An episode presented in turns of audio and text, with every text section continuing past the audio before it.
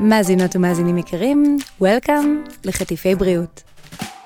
תוכנית שבועית שמטרתה לעורר בכם מחשבה ולפתוח את הראש לגבי הרגלי החיים שלכם. אני קרן האן גיימן, תזונאית, מאמנת כושר והמנחה שלכם. מבית אול אין, הבית של הפודקאסטים. נחירות לפעמים הן סתם רעש לא נעים שבן או בת הזוג משמיעים, ולפעמים זה ממש משבש חיים, גורר זוגות לשינה בחדרים נפרדים, ואפילו יכול לבשר על בעיה בריאותית אמיתית שמתפתחת. אז מתי נחירה היא בעייתית ומתי לא? איך בודקים את זה בכלל? ומתי הפתרון הוא שינוי תזונתי וכמה תרגילי לסה פשוטים לעומת דברים שנשמעים הרבה יותר דרמטיים. אז על כל השאלות האלה יענה היום דוקטור אורי פלג, מומחה ומנתח בכיר של אף אוזן וגרון וניתוחי ראש וצוואר, במכון הישראלי להפרעות נשימה, בשינה ונחירות בתל אביב. איזה כיף שהגעת, דוקטור פלג. היי, גם לי כיף להיות פה היום. אז כבר התחלנו בטוב. טוב, הנושא שלנו להיום זה נושא מאוד מאוד מעניין, ומה שאני אוהבת בו זה שהוא רלוונטי לכמעט כל גיל, נחירות. נכון. וזה נכון שזה מזוהה יותר עם גברים, גם עוד רגע תיתן לנו את הסטטיסטיקה, אבל גם נשים, ואגב, גם ילדים. אז אני הייתי רוצה רגע ב- להבין מהי נחירה, למה היא קורית בכלל? אה, נחירה זה בעצם אה, רעש אה, מופק בזמן שאנחנו ישנים. באופן טבעי, כשאנחנו ישנים, מעבר האוויר שלנו הוא נעשה יותר צר, השרירים רפואיים, אה, וכשעובר אוויר, החך הרך שלנו רוטט ומפיק את אה, רעש הנחירה. עכשיו, נחירות לפעמים ממש מופיעות בגילאים מאוחרים, כזה סוג של באמצע החיים, בגיל 20, בגיל 30, יש כאלה שמתחילים לחרוג בגיל 50, אז למה זה יכול לקרות? הרי אנחנו נולדים עם מבנה מסוים והוא מלווה אותנו, אז, אז מה הסיפור? נכון, נכון מאוד. אז uh, יש uh, חבר'ה צעירים uh, בגיל, אפילו בגיל צבא, שכבר נוחרים, וזה קשור למבנה שלהם, הם בדרך כלל, אלה בחורים רזים. שיש להם לשון גדולה, או ענבל ארוך במיוחד, זה יכול להיות קשור למבנה לסת שהוא, שהוא אחורית יחסית, וזה מביא להם, אה, גורם להם למעבר אה, אוויר צר, ואז הם אה, נוחרים. אבל אז הם לא ינחרו כבר מגיל צעיר, מילדות לצורך העניין, אם זה העניין של המבנה? אז זהו, בילדות, בגילאי שלוש-ארבע שנים, זה יותר קשור ל, ל, לשקדים גדולים, שקד שלישי, אלה הקטנטנים הנוחרים, הם בדרך כלל יעברו ניתוח, ניתוח שקדים, והבעיה תיפתר להם. כן, בגיל... אני, גם, אני גם מתארת לעצמי שהורה לילד קטן שנוחר מיד מבין שזה כנראה משהו בעייתי, ומהר יבהילו אותו לכל הרופאים שצריך כדי לבדוק את הבעיה. לא, לא כולם מגיעים מהר כל כך, זה, יש כאלה שלוקח להם שנה, שנתיים, הורים יש להם אה. איזשהו חשש שהם uh, יצטרכו ניתוח, הם קוראים, uh, עושים דוקטור גוגל, מבינים ניתוח, וקצת מתחמקים, פוחדים שהילד יעבור ניתוח, אבל בסוף מבינים שזה הכרח. הבנתי, אז התיאוריה שלי שגויה, אבל בסדר, בשביל זה אנחנו כאן גם לנפץ אה, תיאוריות. אמ, אז למעשה, כן. אותם החבר'ה הצעירים שמתחילים לנחור כבר בגיל צבא, לאו דווקא אה, התחילו לפני, כלומר זה פתאום משהו שמופיע. כן. אוקיי, וזה למה? כי הם פתאום גדלו ונהיו בגיל 18 והמבנה התקבע או משהו בסגנון? אה, נכון, יש בזה משהו. אה, בגיל ההתבגרות קורים כל מיני שינויים בגולגולת שלנו, והגולגולת קצת אה, משתנה, הלסתות, מבנה הלשון, ובסוף מגיעים לגיל, סוף גיל ההתבגרות, ואנשים מוצאים את עצמם נוחרים. אוקיי, עכשיו, יש כאלו שהתחילו לנחור סביב גיל 40, 50 אפילו. זה גם עניין מבני? נכון, אז הסיפור הקלאסי הוא שזוג, בני זוג נכנסים למרפאה, לרוב האישה היא זאת שתתלונן על הגבר שהוא נוחר והוא מפריע לה לישון והיא לא יכולה לישון uh, לידו יותר. Hmm. ומה ש... והגבר יספר לעומת זאת שהוא אוכל נורא נורא טוב כבר בעשר שנים האחרונות והוא עלה הרבה במשקל. ו... נורא נורא טוב אה, כן. במרכאות, אה, נורא נורא משמין, מה שקורה לכולנו. בדיוק, אז הוא עלה את ה-10-15 קילו שלו, הוא לא נחר קודם בגיל צבא ועכשיו הוא פתאום בגיל 40 מוצא את עצמו נוחר קשות, אולי קצת עייף ביום, לא מתפקד כל כך טוב ביום. ו- וזה בעצם, והסיבה קשורה ל- לעליית משקל מאוד משמעותית. אז אם אני רגע מבינה מבין השורות מה שאתה אומר, יש לנו סוג של, באופן גס, אפשר לחלק רגע את הנושא של הגורמים לנחירה לשניים. פעם אחת, איזשהו מבנה ששם נכון. אין כל כך מה לעשות, ופעם שנייה זה כל מיני דברים שיכולים לקרות לאורך החיים, שפתאום גורמים למבנה שלנו להיות כזה שהוא אה, נחירתי. נכון. מבנה נחירתי, נראה לי כן. המצאתי כאן אה, כן, משהו. ביטוי נחמד. נחמד, אולי נשתמש בו. אז הייתי רוצה רגע לעשות זום אין ולהבין קצת לעומק את הנושא של המבנה. כי אני עכשיו רגע מכניסה את עצמי לנעליו של אותו גבר נוחר או אישה נוחרת. Uh, זה מי שאני, וזה המבנה שלי, וצר לי uh, אשתי או זוגתי או בן זוגי שאני מפריע לכם uh, לישון, אבל אני לא אלך עכשיו ואעשה פרוצדורה ניתוחית כדי לפתור את הבעיה הזו אם זה לא משפיע על הבריאות שלי. נכון, אז השאלה האם רק נחירות או אה, יש גם אה, עניין של עייפות בשעות היום. זה נקודה נורא נורא קריטית, כי אם זה רק נחירות זה לא דבר שהוא מסוכן ואין פה בעיה בריאותית, אבל אם גם עייפים ביום, אנחנו חייבים להפנות את האנשים האלה למעבדת שינה. זאת אומרת, השילוב של דום נשימה, או השאלה האם יש דום נשימה בשינה, אה, אנחנו רוצים לברר בעזרת אה, מעבדת שינה. אז זה בעצם mind blowing, כי הרבה פעמים אנשים שהם מרגישים לא רעננים בבוקר, יכולים לחשוב על אלף ואחת סיבות לפני הנחירות. אני בסטרס מאוד גבוה, יש לי תינוק תינוקת, אולי התזונה שלי לא נכולה, אולי אני לא מתאמן מספיק, אולי אני מתאמן יותר מדי. אז בעצם אתה מעלה נכון. כאן איזושהי שאלה, אתה אומר, רגע, אם אתה גם נוחר וגם לא קם רענן בבוקר, אז יכול להיות שיש לנו כאן משהו שהוא הוא מעבר, שהוא כבר משפיע על השינה. נכון. אז מה למשל זה יכול להיות? נכון, אז אנחנו uh, באמת חייבים לברר האם uh, המבנה של הלוע, האזור הזה שדיברנו עליו קודם, החלק האחורי של הלשון, החך, אולי גם האף תורם לזה, uh, הלסתות, האם המעבר אוויר באזור הלוע שלנו הוא כל כך צר, שבזמן השינה יש ממש חסימה, ממש הפסק, זה גורם לממש הפסקה בנשימה. עכשיו, אנחנו חוששים מזה שזה לא רק הפסקה של פעם בשעה, אלא אולי יש uh, 20 פעמים או 30 פעמים בשעה, וזה כבר משהו שהוא ממש ממש בעייתי מבחינת הבריאות. ואיך זה משפיע על איכות השינה שלנו? כלומר, למה קמים מעייפים כשזה קורה? אז ממש אין שינה, אנחנו כל הלילה אה. במצב של אין שינה. ממש כל הלילה במצב של ישנים, מתעוררים, ישנים, מתעוררים. כי כל הפסקת נשימה גורמת לנו להתעורר, המוח מאיר אותנו טיפ-טיפונת, ואנחנו אנחנו חוזרים למה- לנשום. ולאו דווקא לזכור את זה שקמנו. כלומר, זה שאנחנו, לא שאנחנו ערים והולכים לצפות בסדרה בנטפליקס, אנחנו ערים נ- ל, ל, לרגע, נכון, לגמרי. אנחנו מתעוררים לשבריר השנייה, זאת מין התעוררות חלקית. לא, לא ממש ערים לגמרי, לא פותחים עיניים ומסתובבים ורואים סרט, אלא מתעוררים לשבריר השנייה, חוזרים לנשום, שוקעים עוד פעם לשינה עמוקה. ושוב, הפסקת נשימה, התעוררות טיפה. זה מין מעגל כזה שהוא לא נגמר, ובעצם לא הייתה שינה כל הלילה, לא הייתה מנוחה. אז אנחנו עייפים. זה משהו שהוא מאוד מאוד חשוב, ולעולם לא נדע אם לא נבדוק את זה למעשה, נכון? נכון מאוד, מבינה, נכון מאוד. זה הנקודה של מעבדת השינה, שמי שיבוא ויספר לנו כזה סיפור של נחירות, ולפעמים הבן או בת הזוג מספרים שהם גם רואים את הפסקות הנשימה האלה בזמן השינה. ובא המטופל או המטופלת שלנו ומספרים שהם עייפים, לא רעננים בבוקר, אז מיד מיד נפנה למעבדת שינה, זה סופר חשוב. אז באמת כאן נכנסת עוד נקודה, אני גם רוצה לספר לך סיפור על, אה, על חבר, יש לי חבר טוב שהוא באמת אה, נוחר. בשנים האחרונות נחירות מאוד קשות ברמה שהוא ובת הזוג שלו ישנים בחדרים נפרדים. כן. וזה מאוד מאוד משפיע על החיים. ובאמת לקח הרבה מאוד זמן עד שהוא השתכנע שהוא צריך ללכת רגע לבדוק את זה. אז הוא הלך, אני לא זוכרת אפילו לאיזה רופא, ואז התחילה סוג של אה, מסכת הפניות. טוב, זה לא כאן, בוא לשם. ודווקא זו הסיבה שהזמנתי אותך לכאן, דוקטור פלג, כי יש לך בעצם מרכז שהוא סוג של one stop shop לדבר הזה, כן. שזה חשוב לא פחות. כי גם לאבחן את הסיפור הזה של הנחירות, אם אנחנו הולכים דרך הקופה ועוברים מרופא לרופא, זה יכול לקחת כל כך הרבה זמן, והרבה מאוד אנשים מתייאשים בדרך עד שהם כבר הסכימו להגיע לבדוק את זה. נכון מאוד, אז uh, באמת uh, הסטטיסטיקה מראה שלוקח ממש שנים רבות עד שמבינים מה חומרת הבעיה ומגיעים לטיפול הנכון, כי מסתובבים בין רופא כזה לרופא אחר, וכל מה אחד... זה שנים רבות? סליחה שקטעתי אותך, מה זה שנים רבות? יש, יש מחקרים מארצות הברית שמראים שזה לוקח אה, אפילו עד שמונה שנים עד שמגיעים לטיפול אה, אה, נכון ומתאים. מי וה- ששורד את תהליך ההבחנה, שמונה שנים? זה נורא מוזנח, נכון, זה תחום שהוא נורא נורא מוזנח בהרבה מקומות בעולם, כי אין one stop shop, אין, אין מקום אחד אחד, אין, אין, אין מכון אחד שמטפל בכל הדברים. וזה בעצם הסיבה שהחלטנו לפתוח אה, מכון אחד, שיהיה בו גם אה, אה, רופא אף אוזן גרון וגם מומחה לפה ולסת, כי אלה בעצם שני התחומים שהם קריטיים והם הכי משפיעים על המבנה.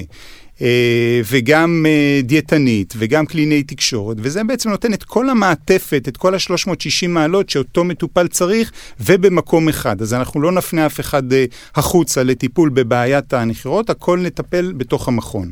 ואז ההבחנה נעשית הרבה יותר מהר, כלומר אני יכולה להבין האם הנחירות, כמו שאמרנו קודם, זה באמת משהו שגורם להתעוררות בלילה, ואז יש כאן אירוע שהוא קצת יותר חמור, או שזה באמת איזשהו עניין אה, מבני שלאו דווקא מסכן חיים או את הבריאות של אותו נוחר.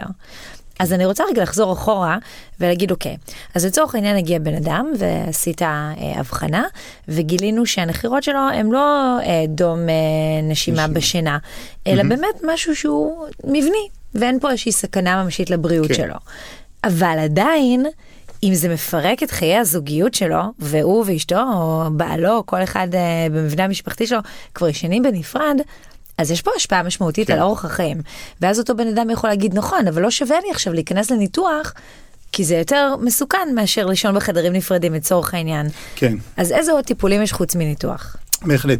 אז אם אנחנו נגלה שמדובר רק בנחירות, בלי הפסקות נשימה בזמן השינה, יש טיפולים שאפשר לעשות במרפאה, אפילו בהרדמה מקומית. אנחנו עושים אה, כל מיני טיפולים אה, לחך כדי לנסות אה, ולהפחית את הנחירות, ויש לזה הצלחה לא רעה. Hmm. ויש גם דברים שהם לא כוללים איזושהי התערבות, אה, אני קוראת לזה כירורגית או איזושהי פרוצדורה?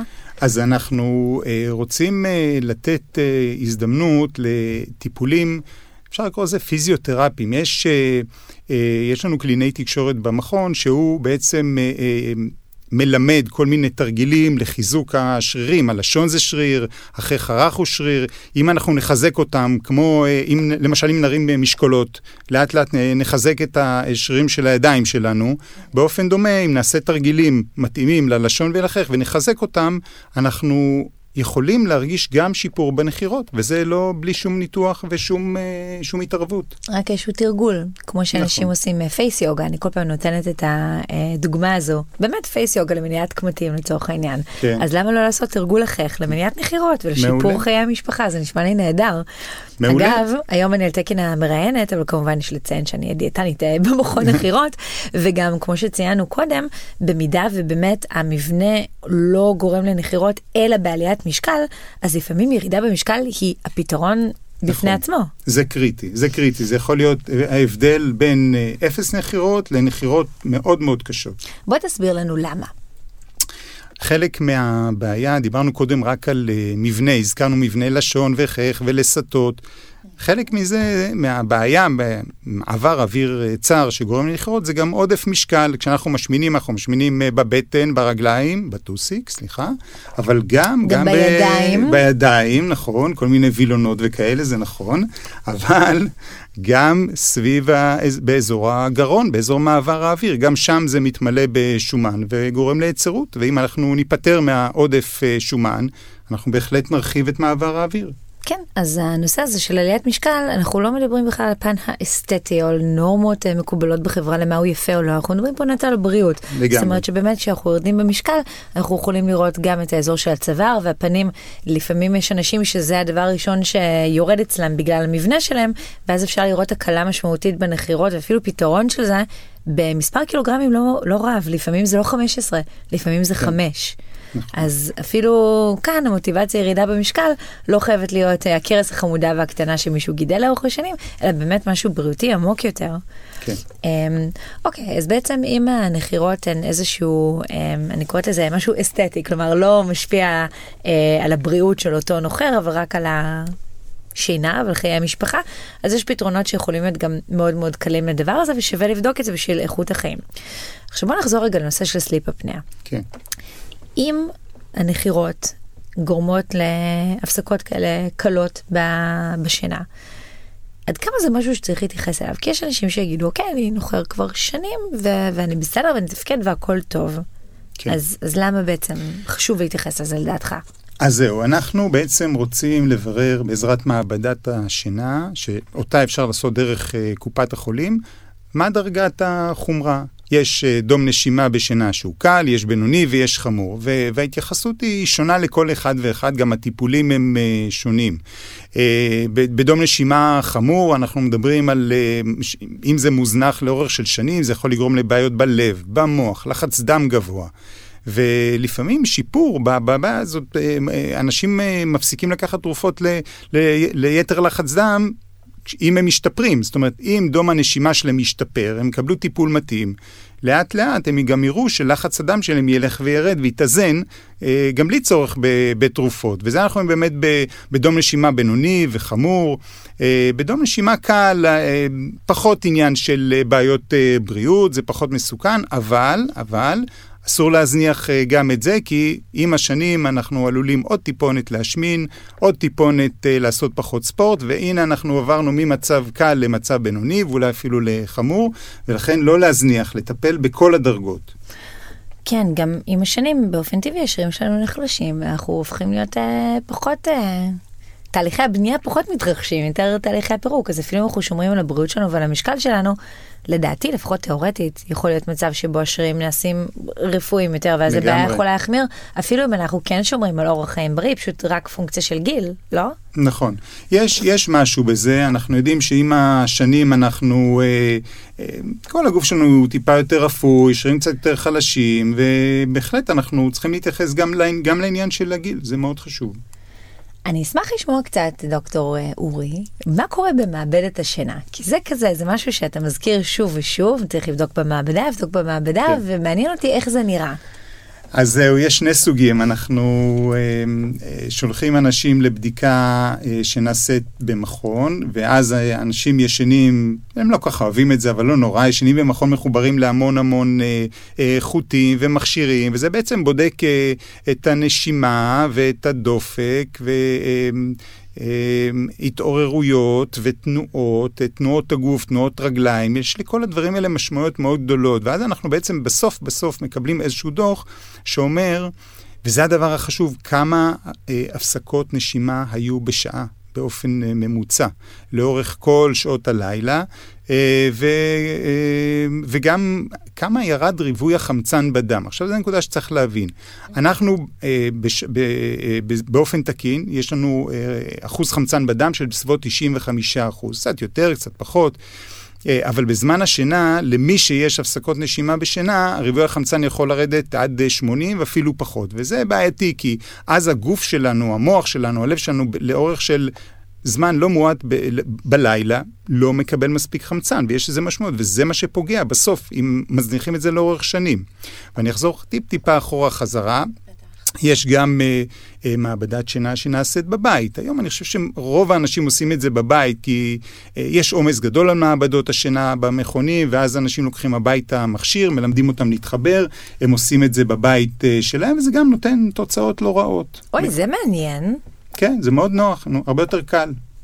אז רגע, מה ההבדל? למה בעצם בכלל ללכת למכון לבדיקת השינה? זה נשמע נורא, צינורות, עניינים, אם אני יכולה לעשות את זה באמת בבית, מה, יש יתרון בכלל?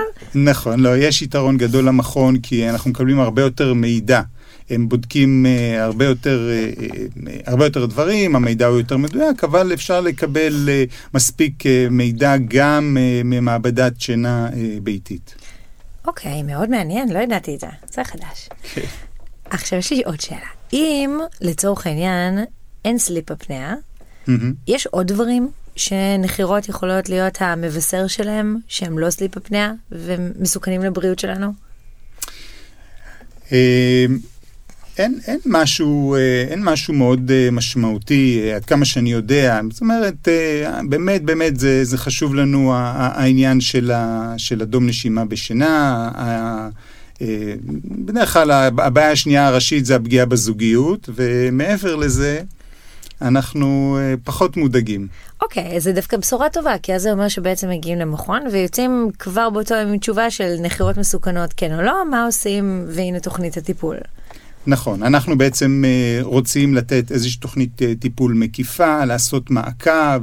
אנחנו מדברים על תוכנית טיפול שהיא לא רק טיפול uh, חד פעמי, אלא אנחנו הולכים לאיזשהו טיפול של דיאטנית, שהוא יהיה כמה וכמה טיפולים ומעקב וטיפול על ידי קלינאי תקשורת שייתן תרגילים ויעקב ויוודא שהדברים קורים ומשתפרים. אה, וגם אנחנו אה, נעשה במהלך הטיפול במכון, נעשה איזשהו CT אה, שייתן מידע על, על מעבר האוויר, מידע מאוד מדויק ומאוד חשוב כדי להבין איפה הבעיה, איפה ממוקמת בדיוק הבעיה ואיך אנחנו משפרים אותה. יש אנשים שצריכים סד אה, שיניים, מין התקן שיניים לקידום לסת כדי לשפר את המעבר. כמו חריקת לסתות בלילה? אה, כלומר, כמו הפתרון לעבור אלו שחורקים לסתות? נכון, זה דומה, זה דומה בזה שצריך להרכיב משהו על השיניים, אבל פה, בהתקן שאנחנו מציעים, אנחנו רוצים לקדם את הלסת התחתונה, למשוך יחד איתה את הלשון, כי הרי הלשון שלנו מחוברת ללסת התחתונה. ואז אם אנחנו מושכים קדימה את הלסת התחתונה, מושכים קדימה את הלשון, פותחים את מעבר האוויר. הלשון היא שחקן חשוב פה. זה נשמע לי כמו משהו שהוא פוטנציאל יכול לפגוע באיזון בין הלסתות ודווקא לגרום לבעיה בנעילת הלסת או לגרום לחריקת שיניים בלילה או כל מיני דברים כאלו שאני אישית נורא חוששת מהם היות נכון, ואני נכון. חורקת לסתות בלילה. אה, יש, יש, נכון, יש חשש כזה, אבל אה, אל חשש. אה, יש איתנו מומחה לפה ולסתות, שהוא אלוף בדברים האלה, הוא ידאג לזה שה... התקן השיניים אה, מותאם ולא גורם לנזקים, וזה המהות של המעקב, גם לראות שלא נוצרים אה, נזקים עם הטיפול. אני כאשת בריאות שומעת את זה, וזה נשמע לי מדהים. כלומר, אנחנו לוקחים בן אדם, אנחנו מגייסים אותו לשינוי אורח חיים, ואנחנו עוקבים אחריו, ובאמת רוצים לבדוק שהבעיה נפתרת, אה, מה שנקרא, מהשורש ולא אה, תשוב, וברגע שאנחנו מבינים אה, מה השטאנץ או הפתרון, אז לרוץ איתו. כן. אבל יכול להיות שיהיו מאזינים שהם uh, פחות יתלהבו מזה ממני והם יגידו די, נו תשחררו אותי, תבואו שימו לי איזה משהו בפה ותגרמו לי להפסיק לנחור. יש אפשרות כזאת? אז אה, כן, אז אנחנו בעצם רוצים להתאים לכל אדם את הטיפול שהכי מתאים לו. אה, לא לכל אדם ההתקן שיניים הזה הוא מתאים, ולא לכל אדם ניתוח לחך מתאים. אנחנו רוצים בעצם אה, אה, להתאים באופן ספציפי לכל אחד. כמעט כולנו, כמעט כולנו צריכים עכשיו קצת לרדת במשקל. כנראה שלנו, לכולנו, מתאים גם תרגילים, אה, תרגילי חיזוק השרירים בלוע. זה יכול... מישהו לא רוצה, באמת, כי אני, אני יודעת גם בתור תזונאית שהיענות לטיפול זה חלק מאוד מאוד משמעותי. נכון. זאת אומרת שברור שאם הוא יעשה את התרגילים וירד במשקל, אז גם הפרוצדורה תעבור יותר בקלות והכל ברור. אבל לפעמים אין מוטיבציה לזה, כי גם אני צריך ללכת לחדר כושר כי יש לי פציעה בברך, וגם אה, בדיוק יש לי מבחן או משהו בסגנון, או הבוס יושב לי הראש בעבודה, ואין לי פניות לכל הדבר הזה. אז השאלה, אם אנחנו הולכים על זה, אז הולכים על הכל או לא כלום, או שיש איזשהו מקום ביניים כזה. אנחנו אה, רוצים מהמטופלים שלנו מחויבות. אתם רוצים להצליח? אנחנו ניתן לכם את הכל. נעשה הכי טוב שיש היום ברפואה בשבילכם, אבל אתם צריכים להיות מחויבים מאוד לתהליך. בלי זה, לא יקרה. כן, אבל אה, טוב, אתה נשמע כמוני. אני גם אה, בעולמות התזונה מגיעים אליי, אין איזה כדור שיכול לקחת, שישרוף את השומן, כן. משהו, ואני כזה, לא. לא, אני לא רוצה מחויבות. כן. כן, אבל מצד שני, אולי אפשר באמת, אה, אם כבר בן אדם צריך לרדת במשקל בגלל חשד לסליפ הפנייה, אז אולי כבר אפשר לנתב את זה לגם בניית מסת שריר במכון ואיזושהי תוכנית תזונה שעוזרת לו גם להגשים דברים אחרים. זאת אומרת שזה לאו דווקא חייבת להיות מטלה בפני עצמה, אפשר אולי לשלב כמה כן. שאיפות חוץ מהפסקת נחירות בתוך הדבר הזה. בהחלט, בהחלט, חשוב. אני רוצה רגע לחזור אחורה קצת לעולם הילדים, כי אני מרגישה שלא התעכבנו שם מספיק. אמ, ילדים קטנים מאוד, שקד שלישי כמובן, אבל נניח ילדים בגיל 12, 13, זה גם משהו שהוא תמיד פרוצדורה התערבותית ניתוחית? אה, לא, לא בהכרח, אנחנו קודם כל בודקים אה, כל ילד וילדה אה, נוחרים. מהניסיון שלי, הרבה, הרבה ילדים ובנים ובנות בגילאים האלה של 12, 13, יש להם בעיה של עודף משקל. זו בעיה שנהייתה מאוד מאוד נפוצה בארץ בשנים האחרונות. ו... אני רוצה להיכנס כאן וגם לומר שבאמת כן. בשנה האחרונה נבחרנו, מה שנקרא בגבורה, למקומות מאוד גבוהים, מה שנקרא כן. הראשונים ב-OECD. בהשמנת ילדים. כן. ואנחנו רואים הרבה מאוד, אה, נקרא לזה, מחלות של מבוגרים פתאום בילדים, אנחנו רואים סוכרת מסוג 2. לגמרי. אז בעצם, אתה אומר שגם זה, כן, זה זה- יכול להיות כמו סטיפ הפניה במבוגרים פשוט בטינג'רים כאלה? לגמרי, וכאן התפקיד שלנו הוא להעלות את, את המודעות גם אצל המתבגרים ומתבגרות וגם אצל ההורים לגבי התזונה, כי עכשיו אנחנו לא, בדרך כלל לא מתחילים איזושהי דיאטה קיצונית, וזה את אה, תגידי לי אה, באופן הרבה יותר מקצועי, אנחנו אה, גם לא רוצים לעשות איזשהם ניתוחים גדולים ב, בילדים האלה. אה, אבל אם, אם נמצא, כן, אה, שקד שלישי, שקדים גדולים, בוודאי שנציע ניתוח, אבל זה חייב להיות חלק מתוכנית מלאה ומקיפה, גם ניתוח אם צריך, וגם אה, אה, שיפור בנושא המשקל, וגם אה, כושר וספורט. אלה דברים שהם סופר חשובים, מודעות לתזונה נכונה. אלה הדברים שעוזרים לנערים והנערות האלה להתבגר לבוגרים בריאים. זה מדהים שבתור אה, תזונאית כל פעם אני נורא נורא שמחה ונלהבת לשמוע שבאמת כמעט הפתרון לכל דבר זה שינוי אורח חיים ומעבר לתזונה וספורט אה, בריאים. באמת, וגם. אני אשתף אותך בכך שיש לי מטופלת ששיתפה אותי בזה שיש לה ילדה קטנה בת אה, 12 שבאמת היא מאוד אה, גדולה. והרופאים שלחו אותה למעבדת שינה כדי לבדוק, לא, לא נוחרת ולא כלום, כן. ובאמת גילו שיש לה סליפ הפניה, את הדום נשימה בשינה. ברמה מאוד מאוד קלה, אבל חשוב גם לציין שבאמת בילדים, בגלל שהם לא סיימו את הגדילה שלהם, לדעתי לפחות זה משהו שהוא יכול להיות פרוגרסיבי, כלומר מתפתח עם השנים, כלומר דום נשימה קל בילדים, נכון. כמעט בהכרח יתפתח לדום נשימה קשה כשהם יהיו מבוגרים, לא? אפשר אה, לומר את זה או שהגזמתי? קשה לדעת, קשה לדעת. זאת אומרת, אם אנחנו ניקח את אותו נער או נערה ונצליח אה, יחד איתם לעשות את השינוי שאנחנו, אה, שהוא כל כך חשוב לבריאות שלהם, יכול להיות שלא נגיע למצב קשה, אבל, אבל, אם זה לא יקרה והם ימשיכו אה, אה, לא לטפל, להזניח את עניין המשקל, לא לעשות כושר, לא לעשות תזונה נכונה, אז בהחלט הם יסתבכו. האדום נשימה יחמיר, הסכרת תחמיר, יופיע לחץ דם בגיל צעיר, והם הולכים לאיזשהו אה, גילאי 30-40, אה, שבה הם כבר מאוד מאוד חולים, עם כל מיני בעיות שאולי הם היו מגיעים בגיל 60 או 70 ואולי בכלל אה, לא. אז לכן אנחנו לא רוצים להזניח כבר מהגילאים האלה ממש... אה, אה, אה, חשוב העניין הזה של לשפר את כל ה... בכל הכיוונים. כן, לא, לא להזניח שום דבר לא. שהוא חריג בילדות בעיקר, וגם לא במבוגרים.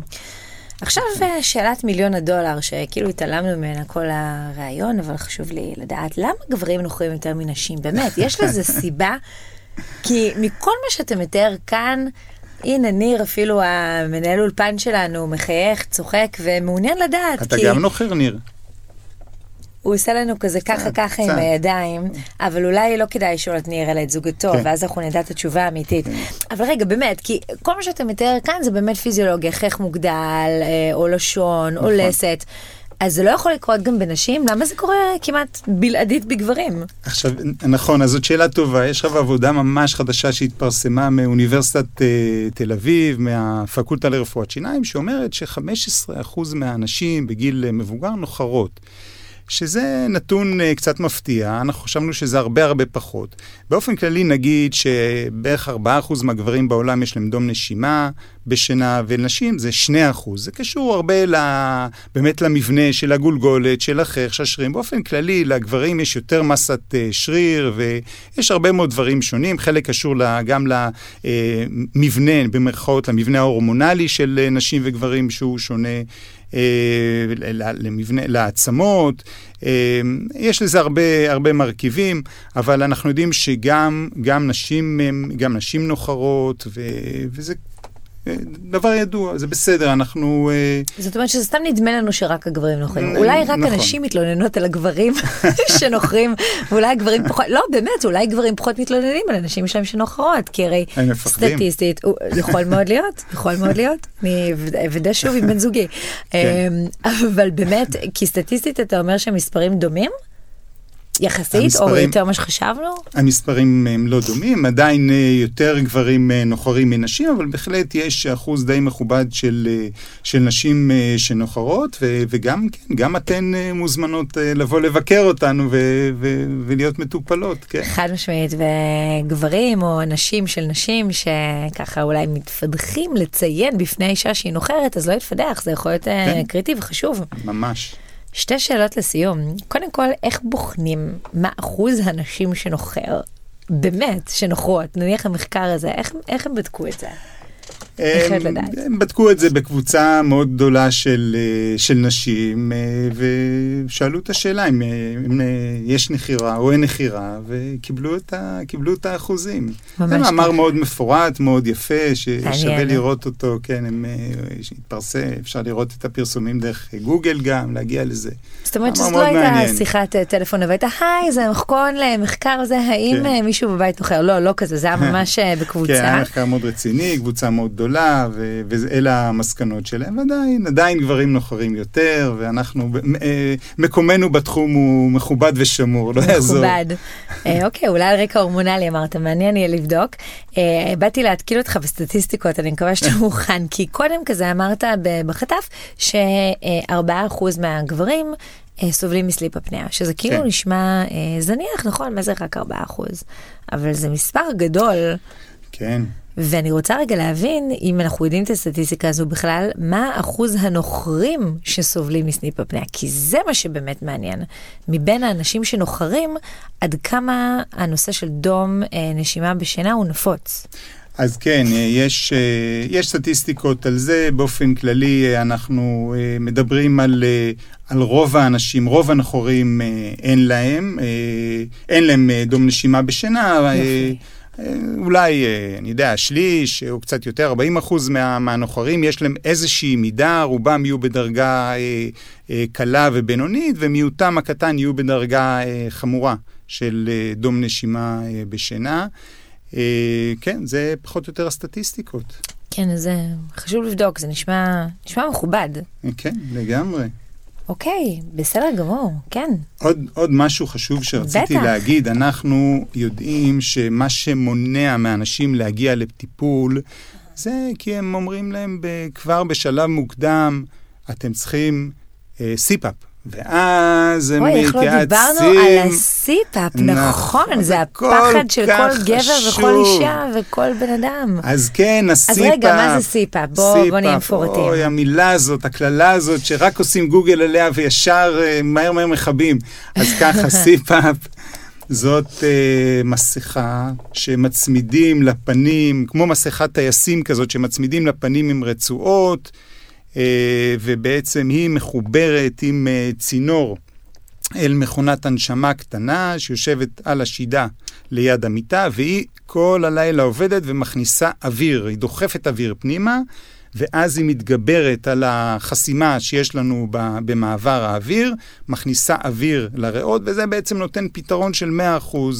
זה מה שאנחנו קוראים ברפואה גולד סטנדרט, זה הטיפול הכי טוב, הכי יעיל בדום נשימה בשינה בדרגה אה, חמורה. חוץ מזה שזה הורס לאנשים את השינה ואת הדימוי אה, גוף אולי, נורא, והרבה מאוד דברים, נורא. בעיקר כשזה בגיל צעיר. עכשיו שוב, אם אין ברירה וזה פתרון מציל חיים היחידי, אז, אז אוקיי, בסדר, זה לא נורא. נכון. אבל בוא נאמר שזה גולד סטנדרט, שההשלכות שלו חברתית הן איומות ונוראיות. הן קשות, זה קשה אה, עם הבן או בת הזוג, וזה זה, זה באמת אה, נורא, ואנשים לא מוכנים, וגם אלה שמוכנים לנסות, אנחנו יודעים שבין אה, אולי 10 ל-20 אחוז מהאנשים שינסו את הסיבה, באמת יצליחו להתמיד איתו. הרבה באים ומספרים שהם באמצע הלילה מורידים אותו, הם לא יכולים איתו, הם מרגישים מחנק, הם מייבש להם את האף, עושה להם המון המון קשיים. אז מה שאני אומר כאן זה שאנחנו רוצים לעשות הכל, אבל הכל כדי שלא, מי שצריך, שלא, אה, ש, שנמצא לו פתרון אחר. אנחנו רוצים למצוא פתרונות אחרים, ודיברנו על חלק מהם. זה ירידה משמעותית במשקל, בעזרה של אה, דיאטנית מוכשרת. ואנחנו רוצים... אה, אני מחייכת, אני מחייכת. כן, מגיע לך. ובמקביל עבודה. עבודה עם קלינאי תקשורת לחזק את השרירים, ונציע לכם אפשרויות של ניתוחים, ואולי במקום זה אפשר לעשות קידום של הלסת בעזרת התקן שיניים. יש לנו כל מיני פתרונות לעניין הזה, ובסוף, אם כלו כל הקיצים ואין ברירה, אז אנחנו נגיד לכם, אין ברירה, תתרגלו. חייבים סיפאפ, אבל זה באמת באמת הקו האחרון של הטיפול. זאת אומרת שצריך פשוט מאוד להפסיק לטמון את הראש בחול, לבוא, להבין האם יש בעיה, אם כן, איך לטפל בה, ואחר כך לחשוב האם אני עושה את הטיפול, האם אני לא עושה את הטיפול, לגמרי. מהדרך, אבל קודם כל, קודם כל, להבין מדוע אנחנו נוחרים, נכון. ומה ההשלכות של זה על הבריאות שלנו. לגמרי, תנו לנו צ'אנס, אנחנו נעשה בשבילכם הכל. איי איי איי, איזה משפט טוב לסיום. הנה, תהינו איך נסיים, נראה לי שזה היה המשפט שלנו, מה אתה אומר? בהחלט, בהחלט. טוב. אני מאמין בזה מאוד. תודה רבה לך, אורי. תודה לך, קרן, היה כיף. איזה כיף.